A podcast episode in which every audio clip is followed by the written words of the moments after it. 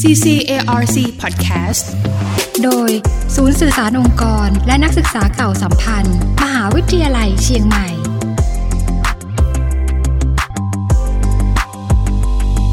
คุณผู้ฟังคะช่วงนี้นะคะ เรื่องของประเด็นสุขภาพสำหรับภาคเหนือแล้วก็หลาย ๆ จังหวัดในพื้นที่ของประเทศไทยค่ะ ก็คงจะหนีกันไม่พ้นของเรื่องสถานการณ์ฝุ่นควันนั่นเองนะคะ ซึ่งมหาวิทยาลัยเชียงใหม่ก็ได้มีการดูแลใส่ใจเรื่องนี้มาอย่างต่อเนื่องค่ะ ไม่ว่าจะเป็นเรื่องของการติดตั้งเครื่องฟอกอากาศนะคะคลีนรูมรวมถึงมีการแจกหน้ากากอนามัยให้กับน้องๆ แล้วก็บุคลากรด้วยค่ะ วันนี้นะคะมาถึงเรื่องของหอพักนักศึกษากันบ้าง ซึ่งมีการดำเนินงานหอพักนักศึกษาปลอดฝุ่น สร้างอากาศสะอาดรับมือ PM 2.5 ค่ะ ซึ่งเรื่องราวจะเป็นอย่างไรนะคะ วันนี้รองศาสตราจารย์ ดรธนารักษ์สวรรณประพิษท่านผู้อำนวยการสำนักงานหอพักนักศึกษา มหาวิทยาลัยเชียงใหม่จะได้มาเล่าให้ฟังกันค่ะ สวัสดีค่ะ สวัสดีครับค่ะ ช่วงของสถานการณ์ฝุ่นควัน PM 2.5 แบบนี้นะคะ ทราบว่าหอพักนักศึกษาก็ได้มีการดูแลนักศึกษาอย่างต่อเนื่องนะคะครับผมดูแลกันเรื่องอะไรบ้างคะอาจารย์คะครับ ในส่วนของสำนักงานหอพักนักศึกษานะครับ เราพยายาม จะรณรงค์นะครับ แล้วก็แนะนำให้นักศึกษาสวมใส่แมสที่ป้องกันฝุ่น PM 2.5 เนี่ยค่ะที่มหาลัยแจกให้นะฮะตลอดเวลานะครับ และขนาดเดียวกันก็ย้ำเตือนว่า เวลาออกไปที่โล่งแจ้ง โดยเฉพาะเรื่องการไปออกกำลังกายเองนะฮะถ้าไม่จำเป็นนะหรือสามารถที่จะงดได้ก็คงจะงดก่อนในช่วงนี้นะครับอืมนะฮะรอให้ อากาศหรืออะไรต่างๆดีขึ้นนะครับ ถึงค่อยไปออกกำลังกายนะค่ะครับและขณะเดียวกันเองเนี่ยในสำนักงานหอพักนักศึกษา ก็จัดบริเวณที่ปลอดภัยนะครับ ที่เราเรียกว่าเป็น safe zone อืมให้กับนักศึกษานะครับ ไม่ว่าจะเป็นห้องอ่านหนังสือห้องคอมพิวเตอร์นะหรือห้องที่ทำงานกลุ่มของนักศึกษานะครับค่ะเราติดเครื่องปรับอากาศนะครับ ในทุกๆห้องนะครับ นั้นในกรณีที่ หมอกควันเยอะนะฮะนักศึกษาก็จะสามารถไปทำงานไปอ่านหนังสือในห้องนั้นได้ค่ะตลอดเวลาเลยนะครับค่ะ ตรงนี้ก็จะมีอากาศครับบริสุทธิ์ แล้วก็มีเครื่องฟอกให้น้องๆด้วยนะคะครับผมค่ะครับแล้วทราบว่าเร็วๆนี้ค่ะ ตอนนี้ก็เริ่มดำเนินการไปแล้วนะคะ เรื่องของหอพักนักศึกษาปลอดฝุ่นสร้างอากาศสะอาดเพื่อป้องกัน PM 2.5 ค่ะอาจารย์ ตรงนี้นี่มีรายละเอียดยังไงบ้างคะ ครับ ในการที่เราได้รับความอนุเคราะห์ นะครับ และร่วมมือช่วยเหลือจากสถาบันวิจัยและพัฒนาพลังงานนครพิงค์นะที่เออร์ดี้เนี่ยของมชเรานี่แหละนะคะใช่ครับผมครับ ก็มาติดตั้งเครื่องเติมอากาศบริสุทธิ์นะเขาใช้คำว่าเติมอากาศบริสุทธิ์เป็น smart clean air ventilation นะครับ ก็คือหมายความว่า เขาก็จะทำเครื่องดูดอากาศเนี่ยฮะจากอากาศที่ที่จากข้างนอกผ่านเครื่องกรองนะครับ แล้วก็จะกลายเป็นอากาศบริสุทธิ์ แล้วก็พ่นเข้าไปในห้องอ๋อห้องพักของนักศึกษาค่ะนะครับ พอพ่นเข้าไปในห้องพักนักศึกษานั้นน่ะ ในห้องพักนั้นก็จะเป็นห้องความดันบวกนะเขาที่เราเรียกว่า positive pressure room ค่ะนะครับนั้นในห้องก็จะเย็นสบาย อากาศเย็นสบาย ปลอดโปร่งไม่มี PM 2.5อืมนะครับ แล้วก็ค่ะขนาดเดียวกันอากาศข้างนอกก็ไม่สามารถที่จะเข้ามาข้างในได้ เพราะข้างค่ะในเป็นความดันบวกเนี่ยนะครับอืมอันนี้ก็เป็น เป็นเรื่องของของห้องนะครับนั้นในขณะเดียวกันเองนั้นน่ะตัวเครื่องนี้เองเนี่ยจะมีระบบในเรื่องของการทำงานโดยโดย Wi-Fi ถ้าในกรณีที่ PM 2.5เนี่ยเกินกว่า 50 มิลลิกรัม ต่อลูกบาศก์เมตรเนี่ยนะครับ เครื่องก็จะทำงานโดยอัตโนมัติอืมนะครับ ทุกห้องนะครับ ทุกเครื่องในหอพักจะเดินเครื่องโดยอัตโนมัตินะครับค่ะก็จะทุกห้องก็จะได้รับการพ่นอากาศที่ ผ่านการกรองนะฮะแล้วเนี่ยอากาศบริสุทธิ์แล้วเนี่ยพ่นเข้าไปในห้องอืมนักศึกษา อันนี้เป็นครับระบบอัตโนมัติเลยอัตโนมัติะคะเลย ถ้าเกิน 50 ไมโครกรัมต่อค่ะลูกบาศก์เมตรเนี่ยเครื่องก็จะทำงานทันทีนะครับอืมอันนี้ก็ถือว่าเป็นระบบที่ได้มีการพัฒนามาจากที่เออร์ดี้นะคะ หรือใช่ว่าครับผมสถาบันครับวิจัยและพัฒนาพลังงานนครพิงค์ของมชเรามาร่วมดูแลครับเอ่อผมเรื่องของสุขภาพของน้องๆนักศึกษาในหใช่อครัพับกนักศึกษาด้วยนะใช่ครัคะบ อาจารย์คะแล้วสำหรับในเรื่องของพักนักศึกษาค่ะทราบว่า ในส่วนของห้องความดันบวก หรือว่าการเติมอากาศเข้าไปแบบนี้หลายท่านก็อาจจะสงสัยว่า ด้วยความที่ไม่ได้เป็นระบบของเครื่องปรับอากาศเนี่ยนะคะครับจะมีอากาศจากข้างนอกเนี่ยเข้ามาข้างในห้องได้ไหมคะ ไม่ได้นะครับอืมครับตรงก็นี้เราคือใช้ยังไงนะคะ จริงๆแล้วเนี่ยพอห้องเองเนี่ยเป็นความดันบวกแล้วเนี่ยค่ะนะครับ ไม่ว่า ควรหรือ PM 2.5เนี่ยก็ไม่สามารถจะเข้ามาหานเข้ามาในห้องได้ อันนี้ประเด็นหนึ่งอืมแล้วก็อีกประเด็นหนึ่งก็คือ ตรงหน้าต่างอะไรต่างๆเองเนี่ยตัวมุ้งลวดเองเนี่ยเราก็จะเป็นมุ้งลวดแบบพิเศษอ๋อนะครับนะฮะที่สามารถที่จะให้อากาศจากในห้องเนี้ยออกไปข้างนอกได้ แต่อากาศข้างนอกไม่สามารถที่จะผ่านเข้ามาในห้องเพได้ราะว่าด้วยความที่ในห้องเนี่ย มีอากาศที่ดันออกตลอดเวลา เพครับราะฉะนั้นลมหรือว่าพวกฝุ่นควันต่างๆ ก็ไม่สามารถที่จะเข้าครัมาบได้ด้วยครันั่บนเองนะคะครับนี่ก็ถือว่าเป็นระบบที่น่าสนใจเลยทีเดียวนะรัคะบอันนี้ก็คิดค้นประดิษฐ์โดยเออร์ดี้นะฮะอืมสำนักงานวิจัยและพัฒนาพลังงานนครพิงค์ของเราของเนี่มยชนะนี่คะเองของมนะครับชผมเพื่อมชนั่นเองครัค่ะบผมสำหรับจำนวนห้องพักแล้วก็ จำนวนของอาคารที่ได้มีการใช้ระบบติดตั้งเครื่องเติมอากาศ แล้วก็สร้างห้องปลอดฝุ่นภายในหอพักแบบนี้ค่ะอาจารย์ ตอนนี้มีจำนวนเท่าไหร่ยังไงแล้วคะทุกห้องทุกหอในสำนักงานหอพักนักศึกษาอ๋อนะครับ ที่ที่ไม่มีเครื่องปรับอากาศ ทุกหอเลยนะครับผมนะฮะคะคือมหาลัยได้ให้งบประมาณในการดำเนินการนี้นะครับค่ะแบ่งเป็นสองเฟสนะสองระยะด้วยกันนะครับค่ะระยะแรกก็ ทำ1,408 ห้อง เสร็จไปตั้งแต่ปีที่แล้ว และปีนี้ก็เริ่มทำก็เสร็จไปละหลายค่ะเดือนที่ผ่านมานะครับ อีก 1,365 ห้องค่ะรวมทั้งสิ้นนะครับ ก็ 2,773 ห้อง ทุกห้องนะครับที่ไม่มีเครื่องปรับอากาศ ซึ่งในหอพักนักศึกษาเราเนี่ยจะมีทั้งหมดประมาณ 3,377 ห้องนะครับค่ะใน 20 อาคารเนี่ยนะฮะ แต่ที่เหลืออีกประมาณ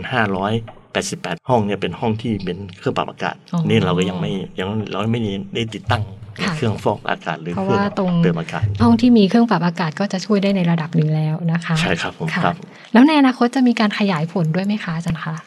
ในอนาคตเองเนี่ยเราก็จะขยายไปติดตั้งในห้องที่เป็น safe zone อืมนะฮะห้องที่มีเครื่องปรับอากาศอยู่แล้วนะครับอืมก็จะเพิ่มตัวนี้เข้าไปอีกนะค่ะไม่ว่าเป็นห้องอ่านหนังสือห้องคอมพิวเตอร์ หรือห้อง พักนักศึกษานะครับที่ที่มีเครื่องปรับอากาศอยู่แล้ว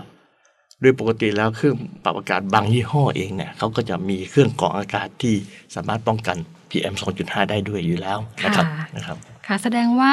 เรื่องของหอพักปลอดฝุ่นแบบนี้เนี่ยก็เริ่มดำเนินงานมาตั้งแต่ปีที่แล้วแล้วนะคะ ในช่วงช่วงของเฟสแรก ๆ อันนี้ก็เป็นการขยายผลมายังปี 2565 ครับผมอ๋อแล้วก็อาจครจะบหมมีดละอ่า แล้วก็ในอนาคตก็จะมีการขยายผลเพิ่มเติม อย่างที่อาจารย์ได้เรียนไว้ใช่ครับผมนะคะครับสำหรับเสียงตอบรับจากน้องๆนักศึกษากันบ้างค่ะ ตรงนี้เป็นยังไงคะอาจารย์ ดีมากเลยครับอืมตอนนี้นักศึกษาเองก็ก็เวลาถ้าหมอคนเยอะๆเองเนี่ย นักศึกษาก็อยู่ในห้องพักตัวเองปลอดสภับายยละครับผมแล้วห้องที่ไม่มีเครื่องปรับอากาศก็เหมือนกับเครื่องปรับอากาศห้องเติมอากาศบริสุทธิ์เข้าไปอืมแล้วก็เย็นสบายลมอ๋อแสดงพัย็นว่าเย็นขึ้นด้วย ครับผมอ๋อเพราะมันจะมีลมเป่าเข้าไปตลอดเหมือนกับพัดลมเลยนะครับค่ะนะครับ อันนี้ก็ได้ทั้งอากาศสะอาดแล้วก็ความครับเย็นสบายด้วยครับนะคะ แล้วก็ในเรื่องของปัจจุบันนี้ค่ะหอพักมอชอเนี่ยก็ได้มีการพัฒนาแล้วก็ปรับปรุงอย่างต่อเนื่องเลยทีเดียวต อนนี้ค่ะ ทราบว่ามีหอใหม่เกิดขึ้นหลายหอ อยากจะให้อาจารย์ช่วยอัปเดตให้ฟังค่ะ ครับ ในปัจจุบันนี้เรามีหอพักทั้งหมดที่ในสังกัดของสำนักงานหอพักนักศึกษา 20 อาคารนะครับ ทั้งหมดประมาณ 3,377 ห้องเลยนะครับค่ะมีนักศึกษาที่สามารถเข้าพักในหอพักนี้ได้ ทั้งหมดประมาณ 7,715 คน ในหอพักทั้ง 20 อาคารเนี่ยก็จะมีหอ อยู่ 3 กลุ่มด้วยกันนะครับ เป็นหอกลุ่มสวัสดิการก็คือหอที่เป็นหอตั้งแต่ดั้งเดิมนะครับค่ะไม่ได้มีการปรับปรุงใหม่อะไรต่างๆนะครับ อันนี้หอนี้ก็เป็นละเป็นสวัสดิการจริงๆและราคาถูกมากนะครับ เทอมละพันสองร้อยบาทแค่นั้นอ๋อเองอันนี้คือต่อเทอมไม่ใช่ต่อเดือนด้วยนะคะ ใช่ครับค่ะครับหลังจากนั้นน่ะหอพวกนี้บางหอเองเสื่อมโทรมนะฮะมาลายก็มีการรีโนเวทมีการปรับปรุงนะครับ เป็นหอใหม่ขึ้นนะครับอืม ก็ปรับห้องปรับอะไรต่างๆใหม่ขึ้นนะครับค่ะเนี่ยนั้นก็ปรับราคาขึ้นมานะครับหอพวกนี้จะอยู่ในราคาประมาณเดือนละพันห้าร้อยบาทนะครับค่ะแล้วก็หอล่าสุดเองเนี่ยเนื่องจากนักศึกษาหลายคนนะครับ สามารถมีทรัพย์ในการที่จะดูดูแลอืมในเรื่องของค่าใช้จ่ายในเรื่องที่พักนะฮะเขาก็เรียกร้องให้มีหอที่มีห้องน้ำอยู่ในตัวอืมนะมีเครื่องปรับอากาศ นั้นมหาลัยก็สร้างหอขึ้นมาอีกสี่หอค่ะนะครับอ่ามีห้องพักทั้งหมดประมาณ 588 ห้องนะค่ะอันนี้ก็จะเป็นเป็นห้องห้องปรับอากาศนะครับ มีห้องน้ำอยู่ในในในห้องพักนะครับค่ะอันนี้ก็ราคาก็ขึ้นมาอีกนะครับอืมก็ตกเดือนละ 2,500 บาทต่อคนนะครับค่ะอ่าถ้าอยู่คนเดียวก็เป็นห้องพักละ 5,000 บาทแต่คือนะ อาคารก็ตั้งอยู่ในมหาวิทยาลัยเลย ใช่ครับนะคะผมสะดวกสบายและมีทีเดียวอยู่สามระบบนะครับค่ะก็มีการปรับปรับปรุงอยู่เรื่อยๆนะครับ แล้วก็และขนาดเดียวกันเองเนี่ยมหาลัยเองเนี่ยก็พยายามที่จะสอบถามความเห็นของนักศึกษาในเรื่องของห้องพักหรือเรื่องที่พักนะฮะอืมก็ยังมีความต้องการนักศึกษาที่จะอยากจะอยู่ในห้องพักที่เป็นห้องปรับอากาศมีห้องน้ำอยู่ในตัวนะครับ นี่มหาลัยก็วางแผนว่าปีใกล้ๆเนี้ย อาจจะต้องสร้างหอพักที่มีห้องน้ำในตัวมีเครื่องปรับอากาศเนี่ยอีกประมาณ 450 ห้องอ๋อครับผมค่ะ อันนี้ก็เพื่อรองรับความต้องการแล้วก็ใช่ครับการอำนวยความสะดวกให้กับครัน้องบๆนักศึกษาด้วย เพราะ waiting list นักศึกษาที่จะรอเข้าพักนี่ค่อนข้างจะเยอะมากนะครับอืมครับหลายร้อยคนครับค่ะ แล้วก็ทราบว่าเร็วๆนี้ก็จะมีเรื่องของหอพักนักศึกษานานาชาติด้วยเหรอคะอาจารย์คะใช่ครับ เนื่องจากว่า UNICEF เนี่ยนะฮะสำนักบริการวิชาการเองเนี่ย ซึ่งเขามีห้องพักอยู่ส่วนหนึ่งนะครับ ที่จะเป็นเป็นโรงแรม แต่ความต้องการของนักศึกษานานาชาติมีมีมากขึ้นนะครัค่ะบมหาลัยก็เลยมีนโยบายในการที่จะปรับห้องพักที่สำนักบริการวิชาการ ให้เป็นหอพักนักศึกษานานาชาติอืมนะครับ ก็มีทั้งหมดประมาณ 165 ห้องค่ะ ตอนนี้ก็กำลังดำเนินการอยู่กำลังดำเนินการนะฮะในช่วงเปิดเทอมหน้านี้ ห้องพักเหล่านี้ก็จะโอนเข้ามาอยู่ในสำนักงานหอพักนักศึกษาอ๋อครับค่ะ สำหรับคำถามที่เข้ามาถามกันค่อนข้างจะบ่อยเลยทีเดียวนะคะ โดยเฉพาะสำหรับพ่อแม่ผู้ปกครอง เมื่อน้องๆเข้ามาอยู่ในมหาวิทยาลัยเชียงใหม่ค่ะอาจารย์ ถามว่าน้องๆนักศึกษาที่เข้ามาเรียนมชเนี่ยทุกคนไหมคะ ที่จะต้องอยู่ในหอพักนักศึกษา คือจริง ๆ แล้วเนี่ยอย่างที่ที่ผมได้เรียนไปว่าค่ะหอพักเราเองก็ไม่ไม่เพียงพอนะฮะอืมเพราะปีหนึ่งเรารับนักศึกษาก็ประมาณเกือบ 9,000 คนนะครับค่ะแต่หอพักเนี่ยสามารถรับได้แค่ประมาณ 7,700 กว่าคนนั่นเองนะครับ นั้นก็นักศึกษาส่วนหนึ่งก็คงจะไม่สามารถที่อยู่ในหอพักได้อืมบางคนนะฮะก็บ้านแต่อยู่เชียงใหม่ใกล้ๆอยู่แล้วด้วครับยผมนะคะ แต่เราก็พยายามที่จะเชิญชวนนะครับว่านักศึกษาน้องปีหนึ่งเองเนี่ยโดยเฉพาะน้องปีหนึ่งเองเนี่ยลองมาใช้ชีวิตในหอพักนักศึกษาค่ะนะครับคุณก็จะได้เรียนรู้นะครับในการที่จะอยู่ร่วมกับคนอื่นนะครับอืมและขนาดเดียวกันเอง ในหอพักของเราเองเนี่ยก็จะมีระบบในการดูแลของน้องๆที่อยู่ในหอพักนะครับ เราก็พยายามที่จะเชิญชวนโดยเฉพาะน้องปีหนึ่งนะครับค่ะนั้นเราก็เลยแบ่งโควต้านะครับในการที่เข้าพักในหอพักนะให้น้องปีหนึ่งประมาณ 85%เปอร์เซ็นต์อืมนะครับอีก 15%ให้รุ่นพี่อยู่นะฮะค่ะเพราะรุ่นพี่อาจจะช่วยดูแลน้องๆ หรืออะไรเองเนี่ย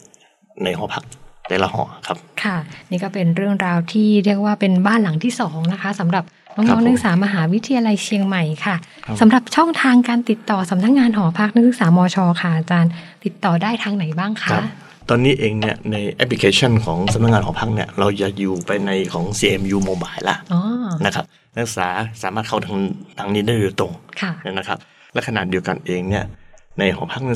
ก็มี